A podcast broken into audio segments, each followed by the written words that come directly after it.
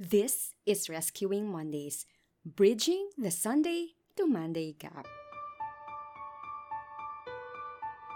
If you find yourself in any of these situations, fogged in when it comes to your faith and your work, enduring weekdays and looking forward to weekends, you are unemployed or unhappily employed, you are underemployed, you sense a sizable Sunday to Monday gap.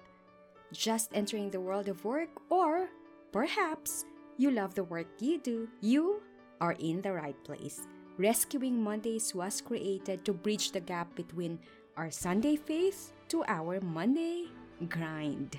We all find ourselves at different places in our faith journey, but as we explore together the rich truth of Scripture and apply God's Word to our work world, my hope is that we are able to personally experience more of God in our life and in our workplace.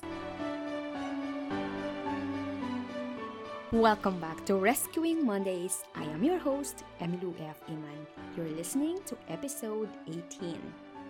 For many of us, when we think of bringing our Christian faith to work, our thoughts turn toward a kind of ethical behavior or closing our eyes and bowing our head to pray before lunch. But don't get me wrong, these are good things.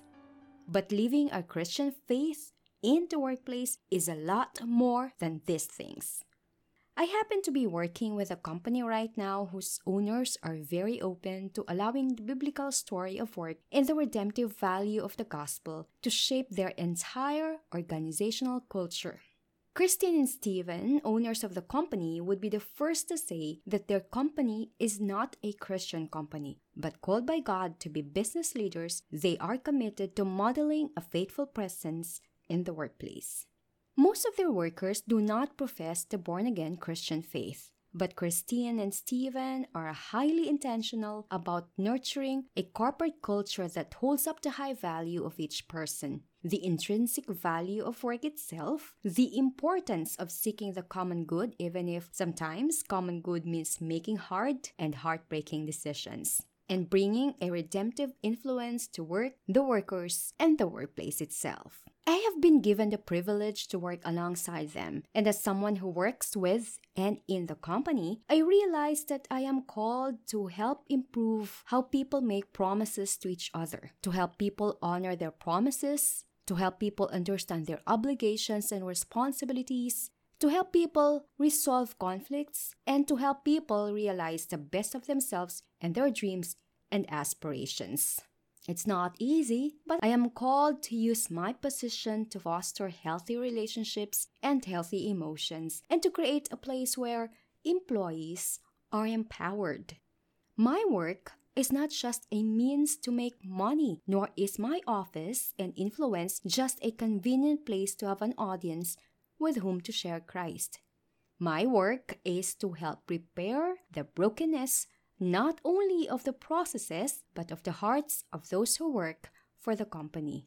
My purpose then is to improve the world around me. Without knowing Christ, you and I will never experience the life for which we were created. Without knowing Christ, our work will never be all that God intended for it to be. Without knowing the one who created work, our work will never be fulfilling. The good news of work is that we can be transformed. And as we are transformed, our work can also be transformed.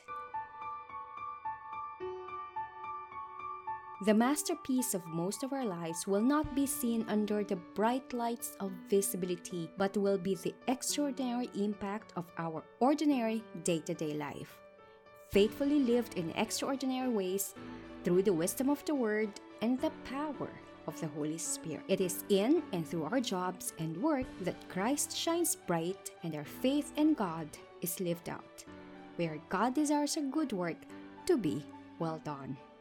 And that about does it for this episode of Rescuing Mondays. Find me on Instagram at Rescuing Mondays or at the website rescuingmondays.com. Please don't forget to subscribe, review, and rate on iTunes, Google Podcasts, or Spotify.